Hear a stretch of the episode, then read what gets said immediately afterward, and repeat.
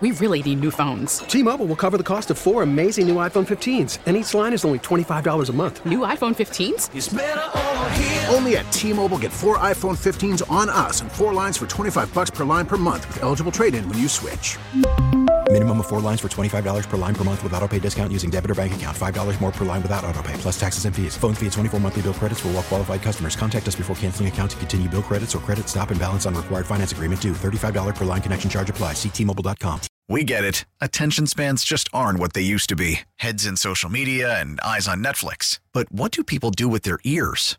Well, for one, they're listening to audio. Americans spend 4.4 hours with audio every day. Oh, and you want the proof? Well, you just sat through this ad that's now approaching 30 seconds. What could you say to a potential customer in 30 seconds? Let Odyssey put together a media plan tailor made for your unique marketing needs. Advertise with Odyssey. Visit ads.odyssey.com.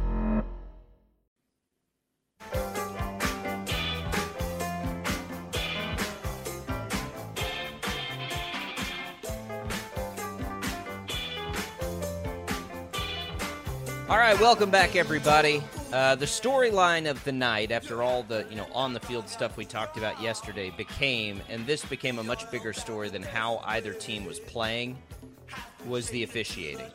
Um, you had all kinds of missed calls, all kinds of missed calls. You had the roughing the passers, which is where we'll spend the most time. But then you had what had to have been a makeup call for defensive holding on a field goal late that cost the Raiders points. Um, you had, you what else did we have there? We had Chris Jones uh, with both a hold and hands to the face not called against the offensive lineman against him in a critical late moment in the game. Jad points out there might have been a little too much contact on Travis Kelce's end on the last touchdown. Like just call after call after call on meaningful play after meaningful play. The talker today is the roughing the passer situation. So in the first half, and everybody saw it, I'm not going to pretend like you didn't see it, on Carr, as Chris Jones literally does the only thing he can do. Like tackles Carr, takes the ball away, and they say put his weight on the passer or something. Um, we then see Patrick Mahomes later in the gay, game flung to the ground violently, like much more violently than Tom Brady was on his roughing. So then Mahomes and Lamar Jackson in key primetime moments have that situation happen. They don't get the call. Carr gets this weird call. Brady has a call at the end of a game in a critical moment. That's enough. Like we've had enough. That is too like it, it's it's like we had with pass interference. It's like we had with what is a catch. And in both of those instances, I do think that we've gotten better. We've got to get better with this call. I don't I'm not saying it's simple. I'm not saying I don't think that the league is getting, you know, pulled in different directions on this because of what happened with Tua Tagovailoa. Like quarterbacks are very very vulnerable. We see things like Tua and it it freaks everybody out. So either protect the quarterbacks and like put flags on them for real, or you have to be willing to accept the inherent risk that comes with playing football. The inherent risk of a Tua situation, which was a clean play, right? Um, Derek Carr definitely could have been injured on that play. It's a clean play, though, because Chris Jones cannot tackle him in any other way. Because a guy like Patrick Mahomes, if Chris Jones doesn't go at them like that, who's very good at escaping would get out of that tackle. Mahomes, who was thrown to the ground, that's what you don't want. So you got to throw the flag there.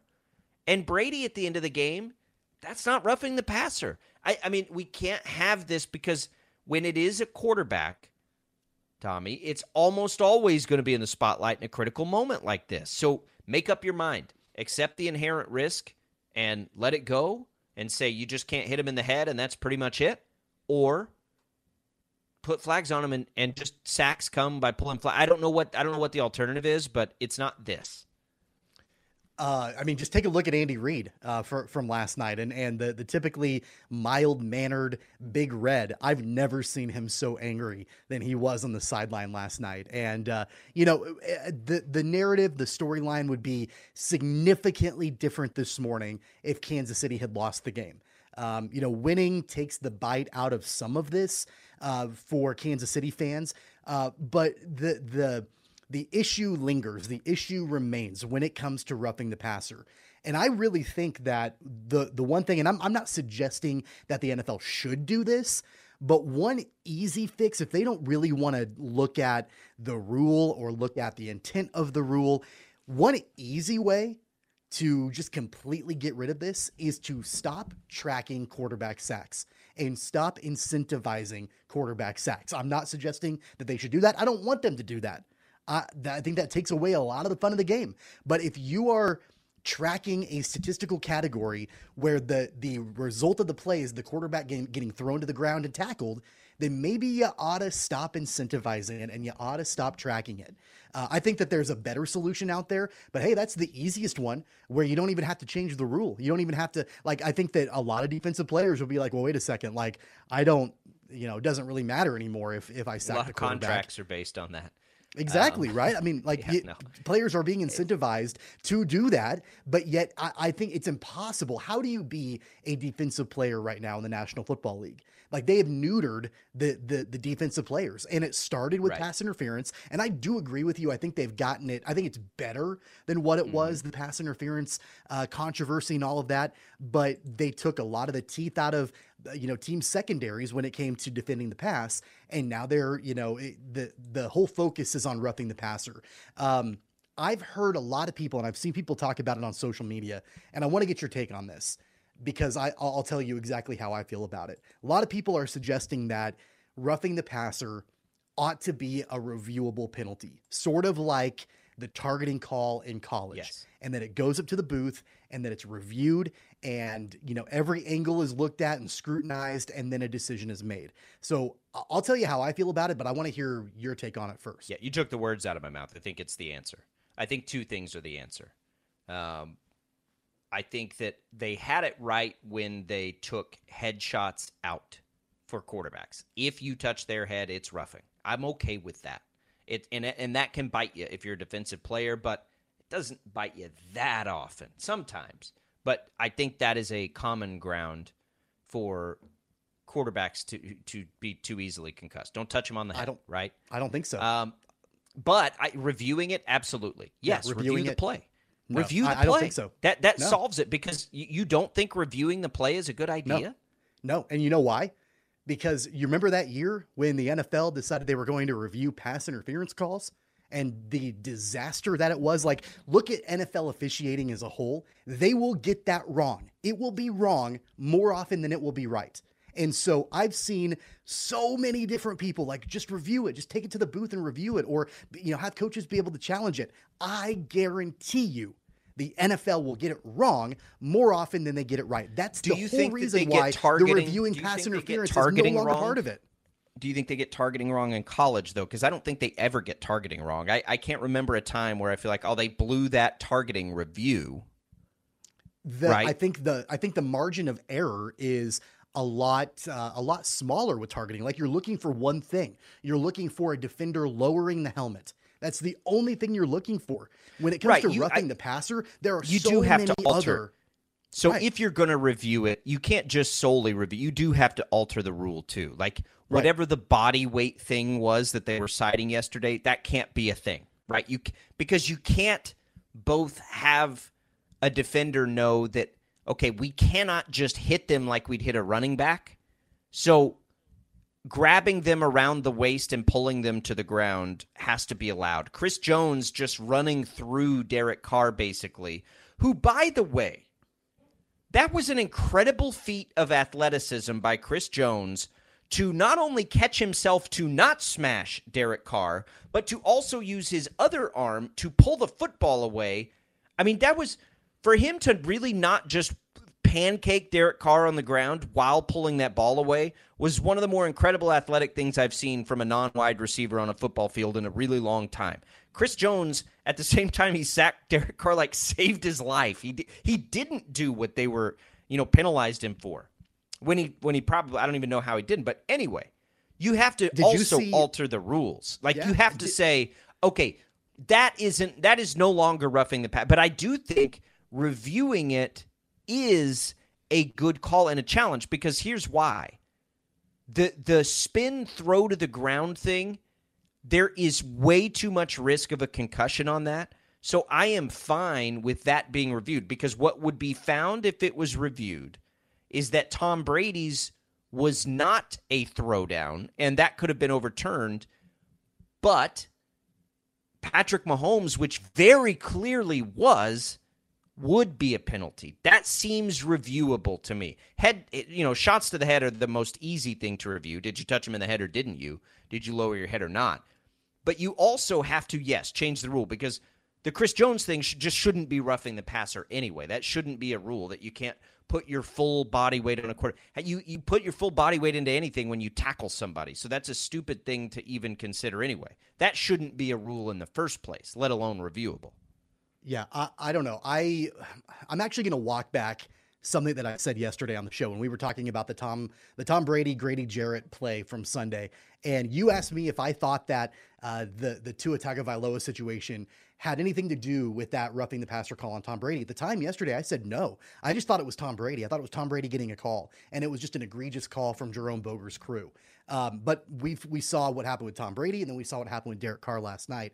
This is absolutely an overcorrection from the Tua Tagovailoa yeah. situation. Now, I was an advocate out of an abundance of caution to hold out a player who, you know, the the camera shows that his head hit the turf, and out of, uh, out of an abundance of caution, remove them from the game and really make sure that you are uh, protecting the player in that in that regard in that situation. But you know, going back to the whole uh, reviewing in principle, I, I think that's the right thing.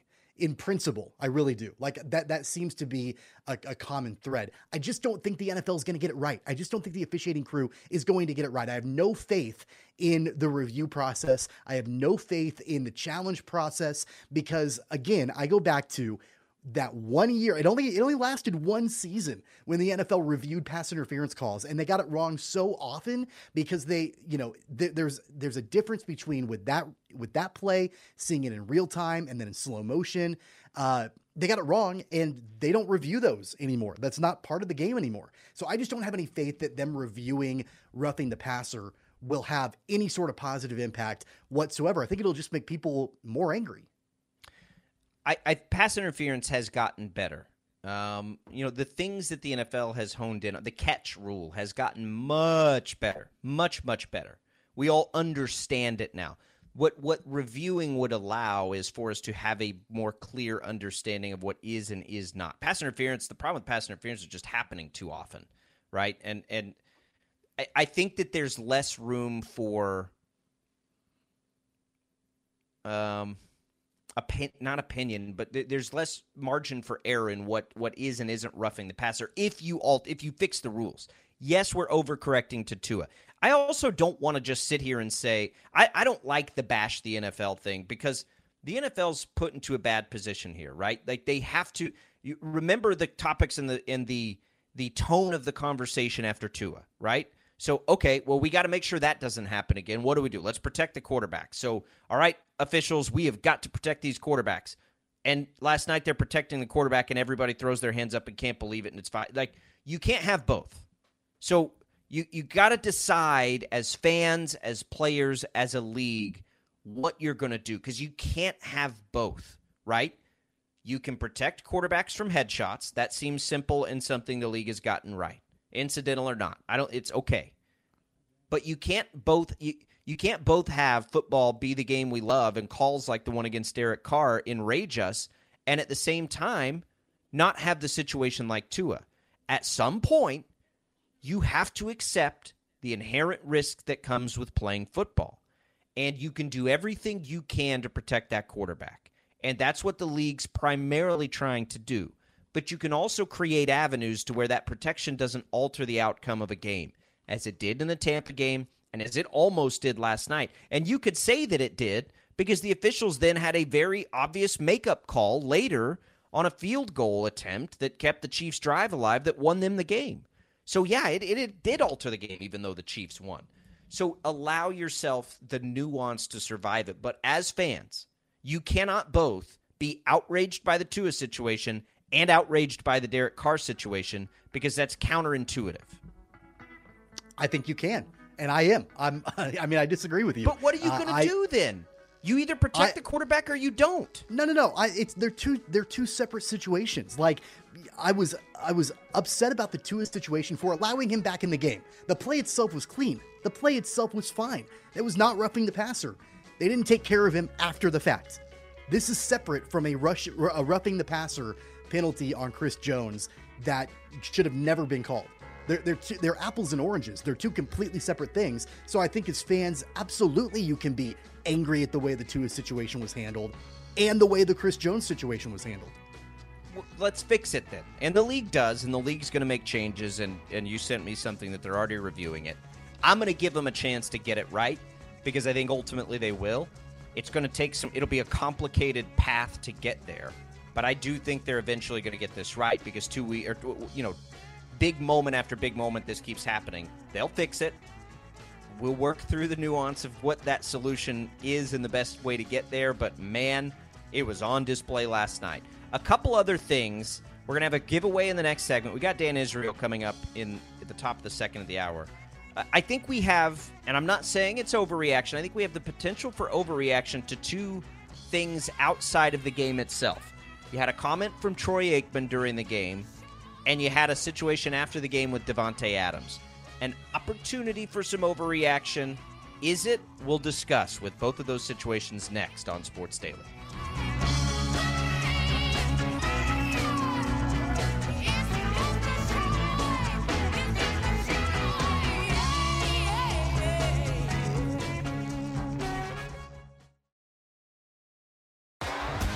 T-Mobile has invested billions to light up America's largest 5G network from big cities to small towns, including right here in yours.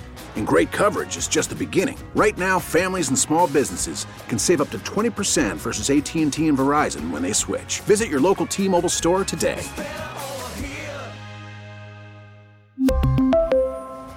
Plan savings with three lines of T Mobile Essentials versus comparable available plans. Plan features and taxes and fees may vary. We get it. Attention spans just aren't what they used to be heads in social media and eyes on Netflix. But what do people do with their ears?